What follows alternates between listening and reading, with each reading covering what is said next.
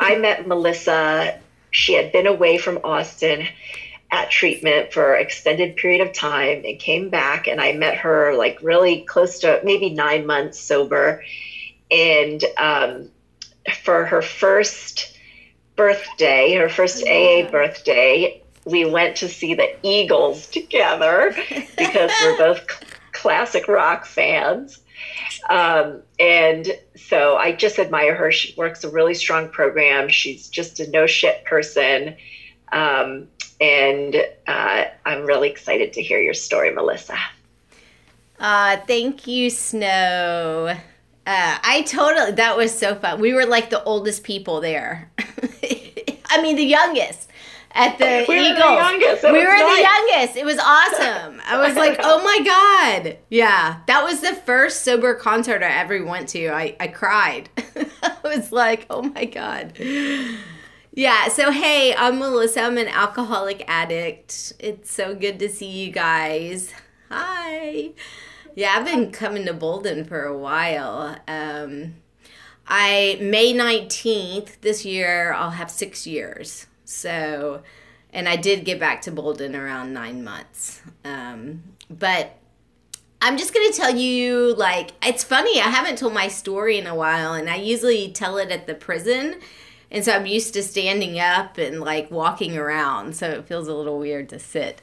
But um, it's kind of fun to uh, do it via Zoom. We'll see how it goes. How much time do I have?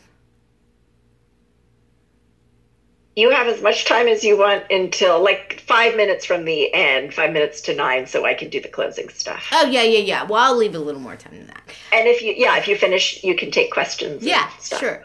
Okay, so I'm going to tell you guys a little bit about like kind of a little bit about my history um, and my alcohol and addiction, and then talk about treatment and um, really the program and where I'm at now. And I always kind of really talk about like what is present and going on in my life. And so, um, and I just want to say this, I always say this before I get started like, I in no way think that the things that happened to me when I were young caused me to be an alcoholic, but I think they um, they they played a major part, and that's why I talk about it. So I grew up and um, I was born in 1975 in Beaumont, and uh, my I had a brother that was born two years before me, and I guess you would have described my family as you know, um, like on the outside everything looked great.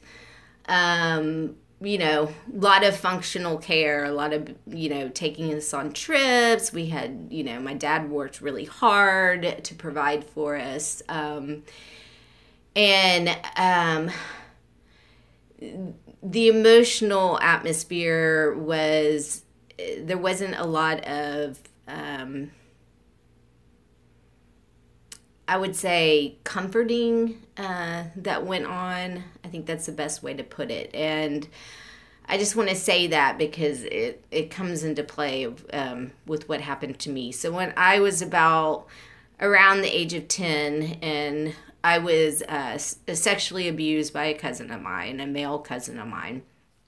It was never talked about. In fact, it wasn't talked about until I was, uh, God, 20, 26, 27 maybe. Um, and so uh, I think at that point, I mean, I, I, I was always like, I, I never wanted to follow the rules. I was always like getting in trouble and, you know, pushing the limits and anything my mom told me to do, I just would rebuff it. And um, then I got into high school and I did. I drank even before that. I drank like in grade school. I can remember like sneaking out and like drinking fucking wine coolers, which is so disgusting to me now. And um, you know, and like throwing up in the trash can uh, when I was at um, you know, in like seventh grade at school, and uh but it wasn't like every weekend it wasn't all the time and then i when i was a freshman when i was 14 um uh, like the Christmas, that January in between, you know, like starting the spring semester, my brother was killed in uh, an automobile accident, and he was he was sixteen. And you know, I often think about like you know, there's that. Uh, you think about times in your life like before and after events and this was one of those events like everything changed for me. Um i didn't know how to deal with emotions whatsoever and so i really and i think i was already prone to like shut that all down because i don't think it was really what i needed wasn't available in my home. And so i found myself you know like the only time I mean I stood up in at his funeral and read a poem. I mean, I think back at that and I'm like, how the fuck did I do that? And um, I can remember like I just I never cried except when I was by myself. And so I can remember there's there's a one like vivid memory in mine of like sitting in his closet and just crying and being drunk. And so that's when it would come out. And so I drank a lot. His friends were two years older. I started hanging out with all his friends. We drank.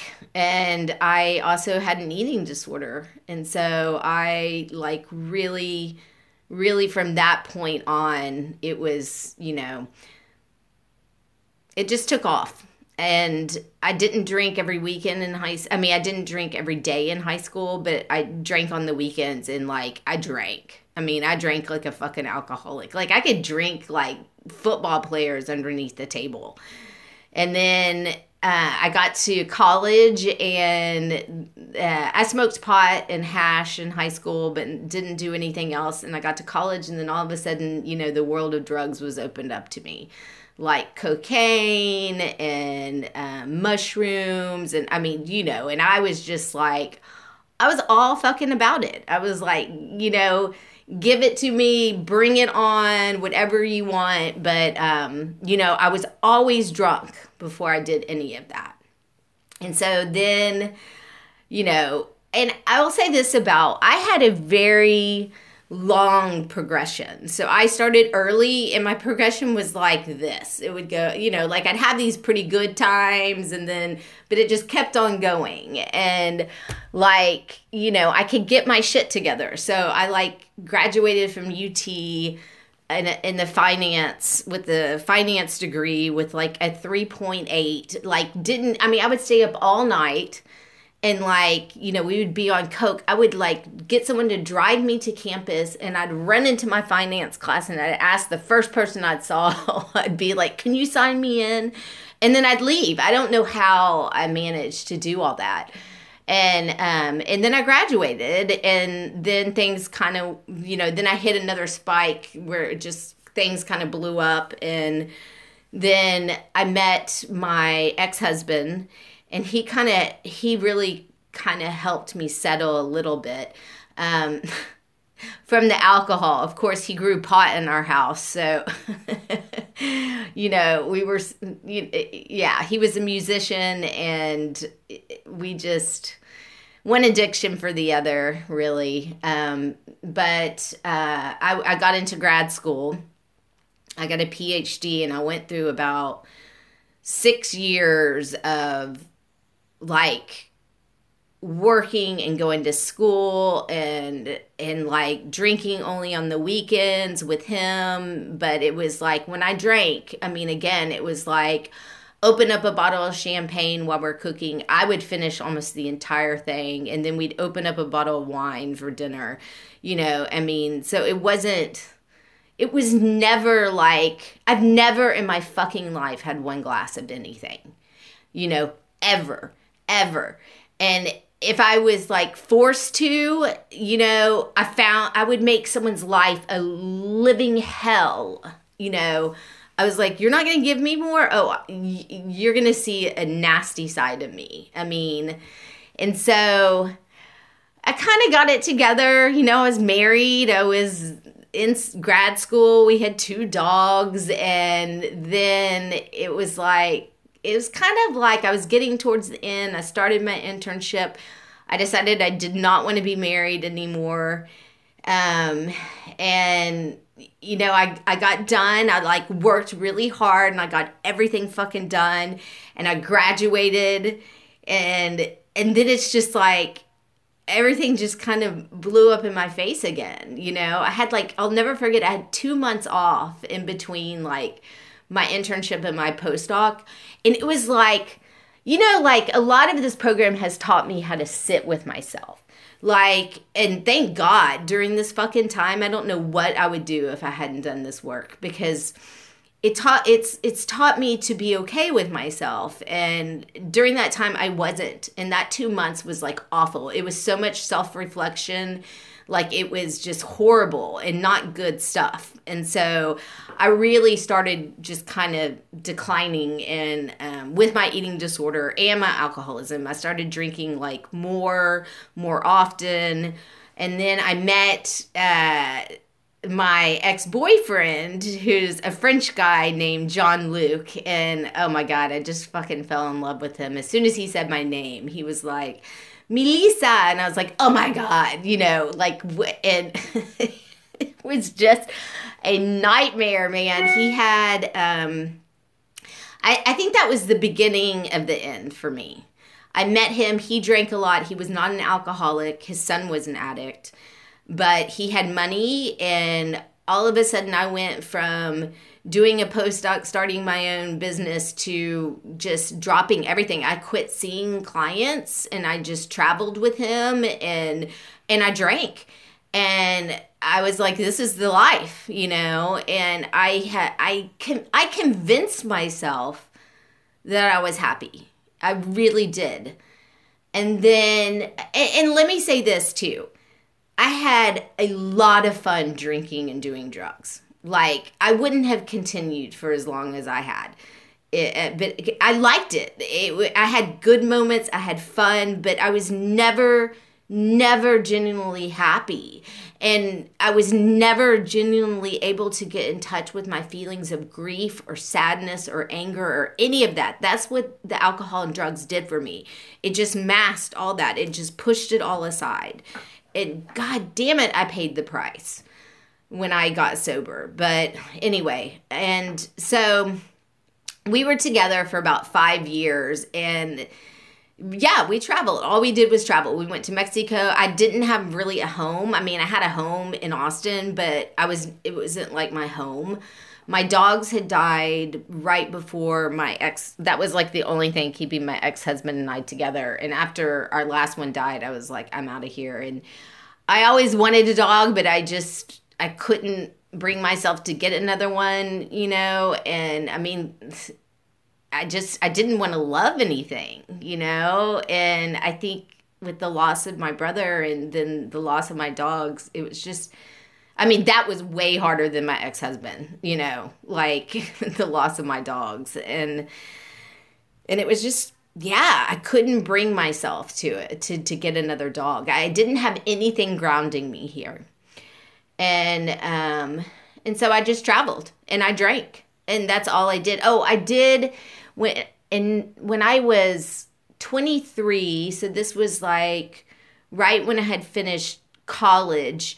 I had a grand mal seizure, and um, I was at an apartment with my roommate at the time, and thank God she was there. And um, and it was due to withdrawal because I was doing a bunch of coke and X, and then I was taking Valium, and I just decided. I was just gonna quit everything, and my body just went fucking nuts. So I suggest don't do that. and after when I ended up in the hospital, that was probably the worst phone call I ever had to make to my parents.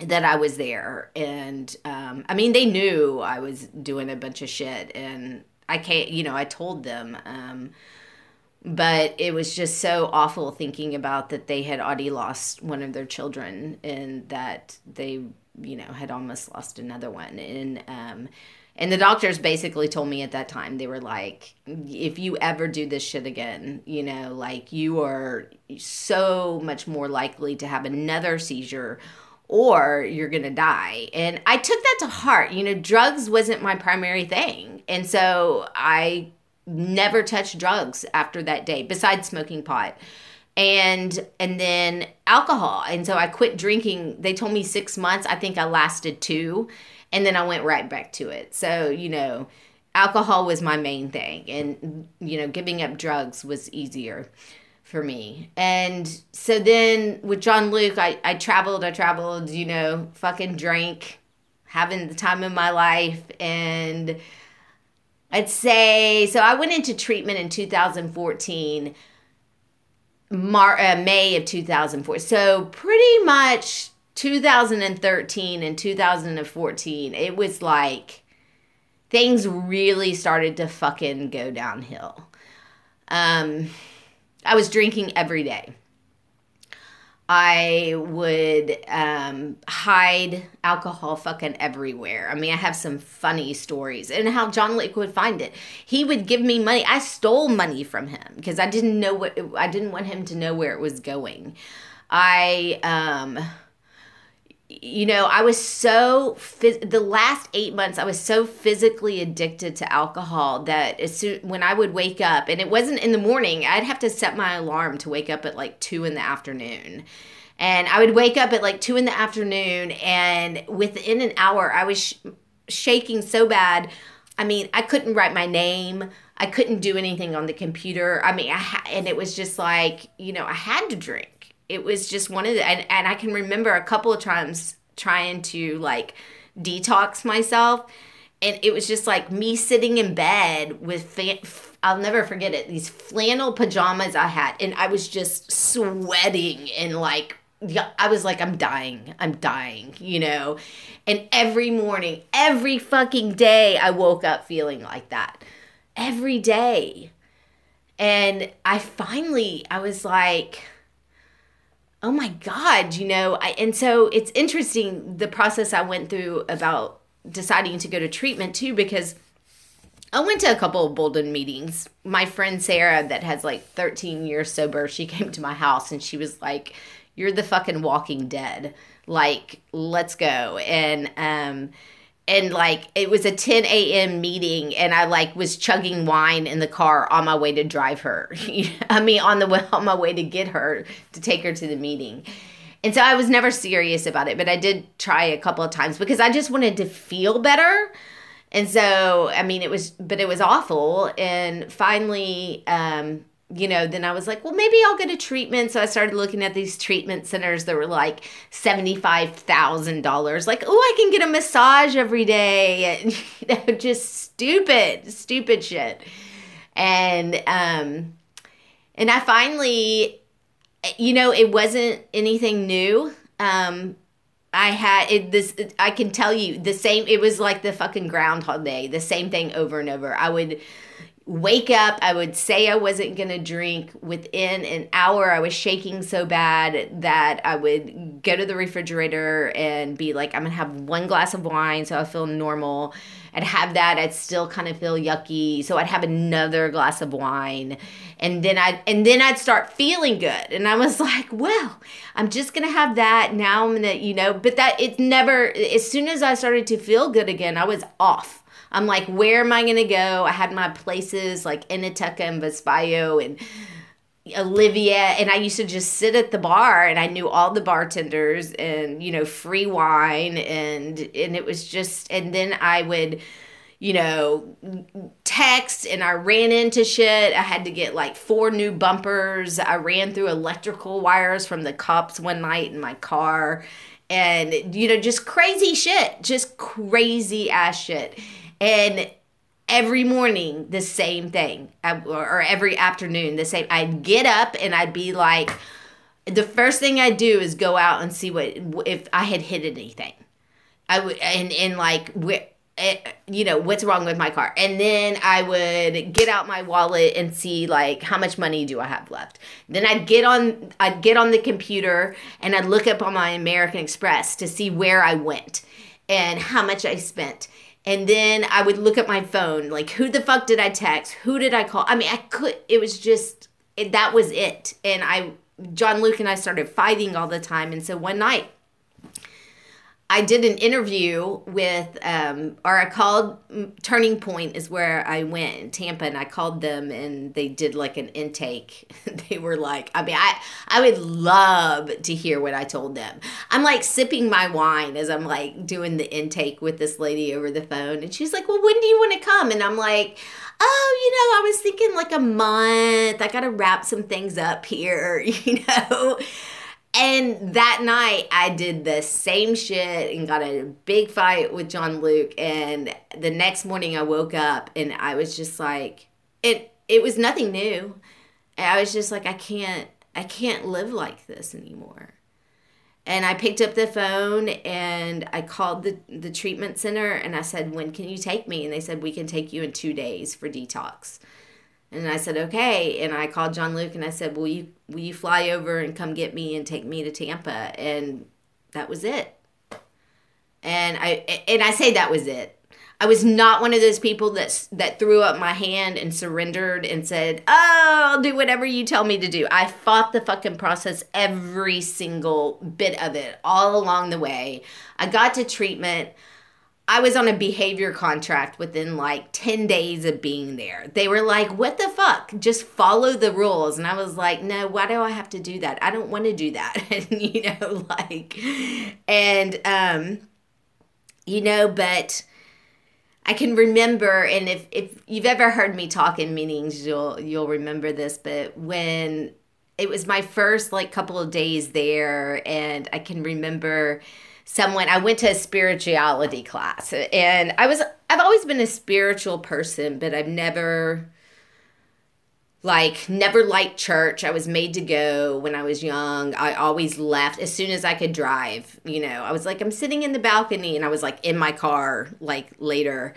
And um I was never so I didn't that was not my deal at all, but I I loved nature and I loved taking my dogs out to the green belt. Um, I love animals, and I always felt very connected that way. And I always kind of believed that there was something out there, you know. But I didn't really, I don't know, I didn't have any real like connection or understanding. Um, and so I can remember in spir- spirituality and in treatment, like first, you know, first couple of days I'm there, someone was like, if you want to be humble, get down on your knees and pray. And I was like, I haven't gotten on my knees since I was like a little girl in church, like someone telling me to get down on the little, you know, padded things. And I can remember going to bed that night and I woke up the next morning and and I just said, "What the fuck, I, what the hell do I have to lose? Like,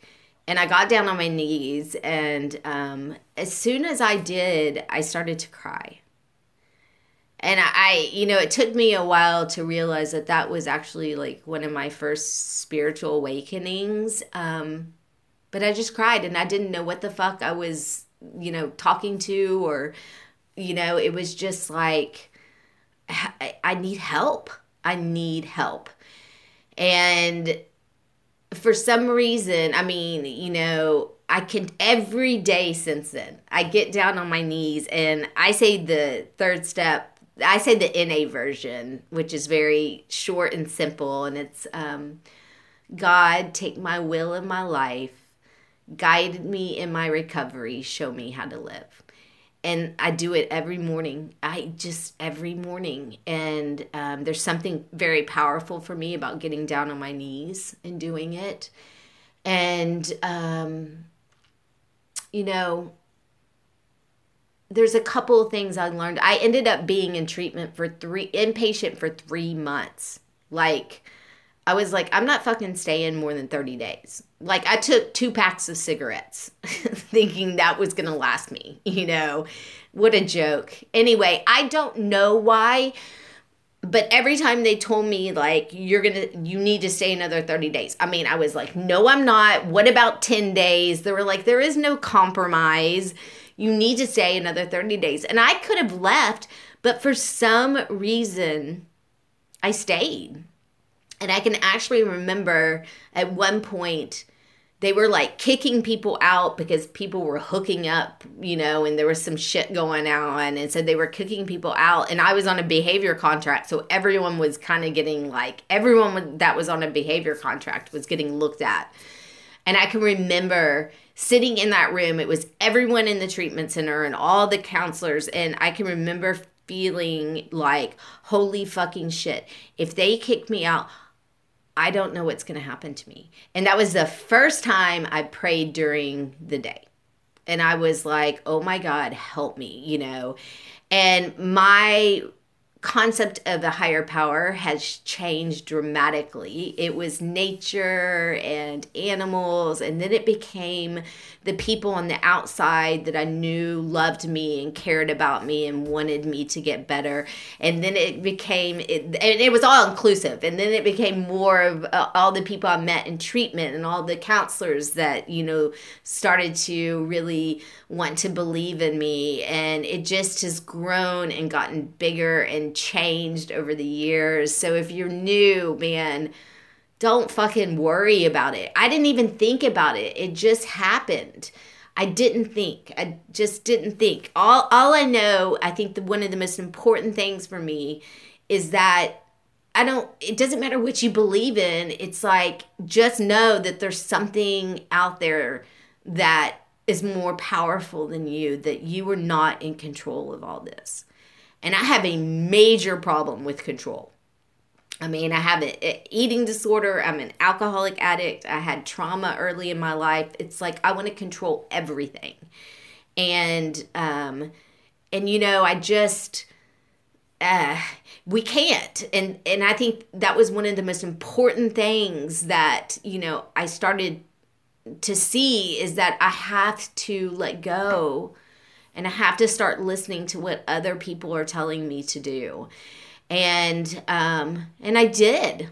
You know, I even I even went back for outpatient treatment and God, I didn't want to do that. I lived in a sober home with fucking 10 other women. I was 39 years old. I was like, what am I fucking doing here? And you know what? Best thing that's ever happened to me and then I decided to come back to Austin. And then I met Snow. And I can remember going to all these different meetings. And then I remember getting to Bolden and being like, yeah, man, this is it. I just, I went to NA meetings. That was my home group in Tampa because all the AA meetings were like, oh my God, like, let's look cute and find a boyfriend. And I was like, oh my God, I just so don't need that. And um, so I've been through a lot a lot of fucking good things, a lot of fucking hard things. Um, I broke up. John Luke and I broke up at nine months sober. Um, I've had uh, another relationship that ended. It lasted about nine months. Um, I got back together with John Luke. Don't ever do that. Don't ever, don't ever go backwards. and then that's ended again.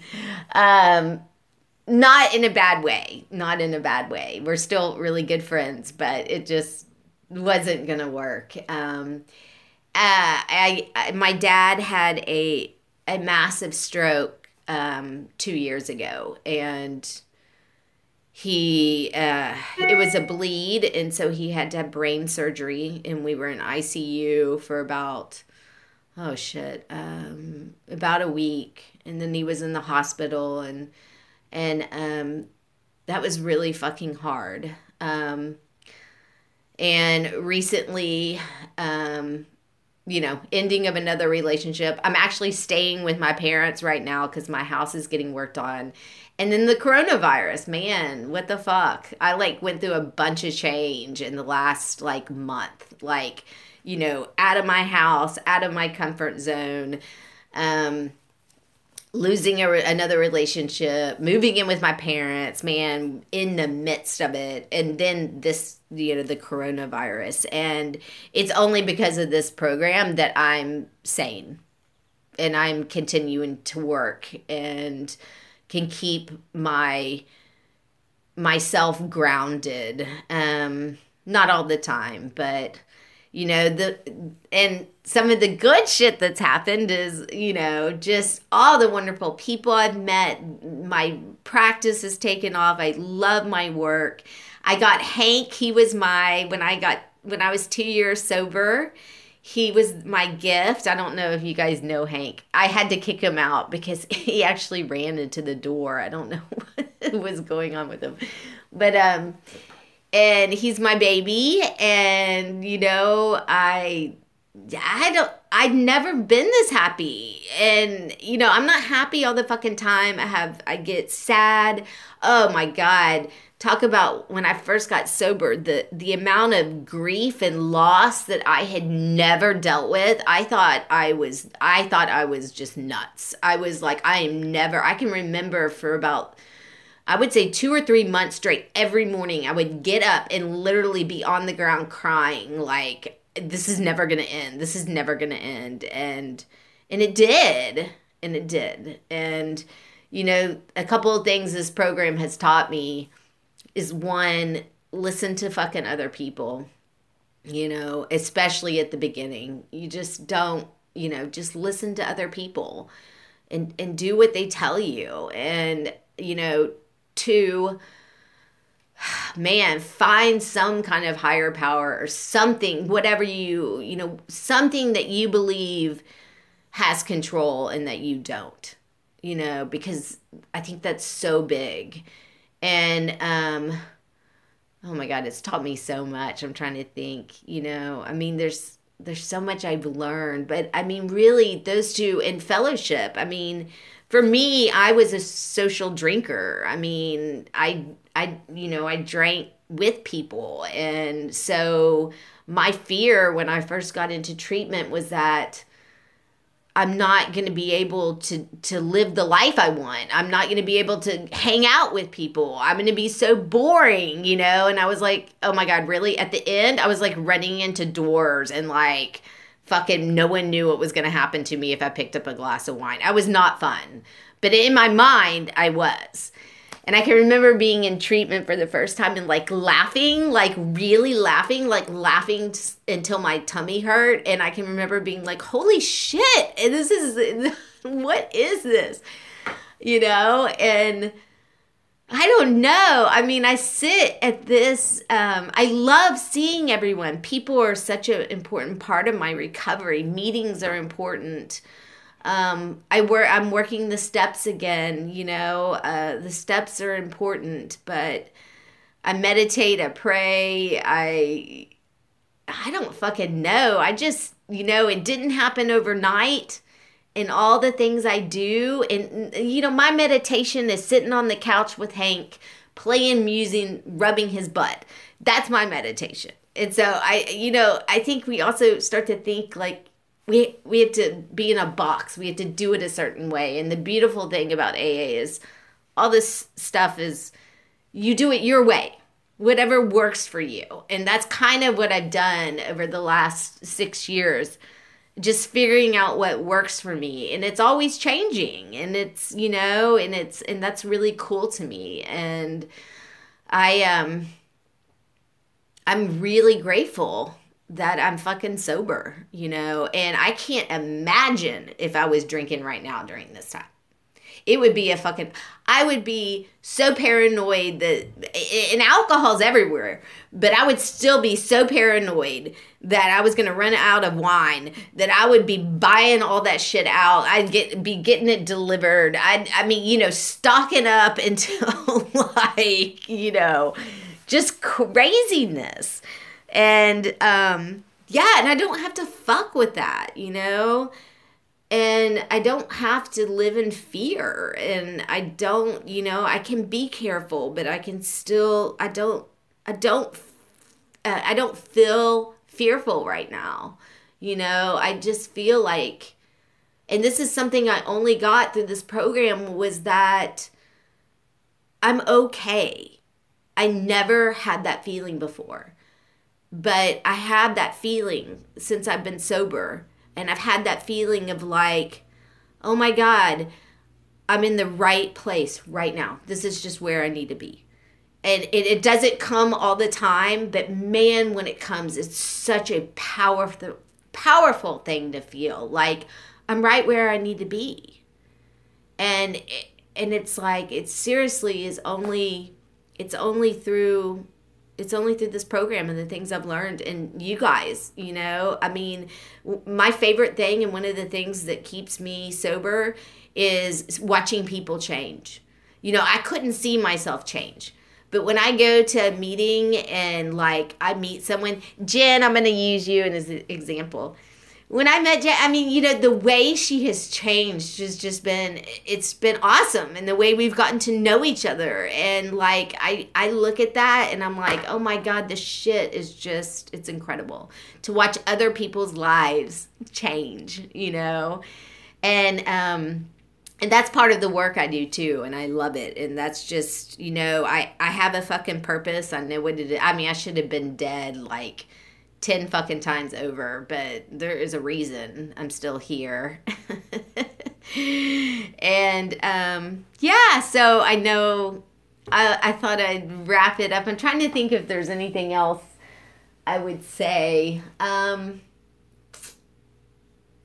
I love doing stuff like this, you know. Um, before I started talking, it was funny. I was a little nervous because I haven't I haven't told my story in a while, and I've never done it like on Zoom with like all these faces, you know, and um. But I always do this, and, and when I would do it on my way out to the prison and burn it, it's just like you know, I would just kind of think to my higher power, just let me. And my story is always different.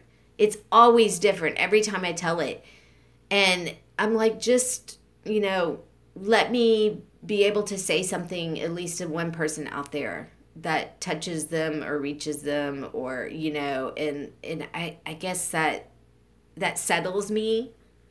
And you know you really can't fuck up your own story.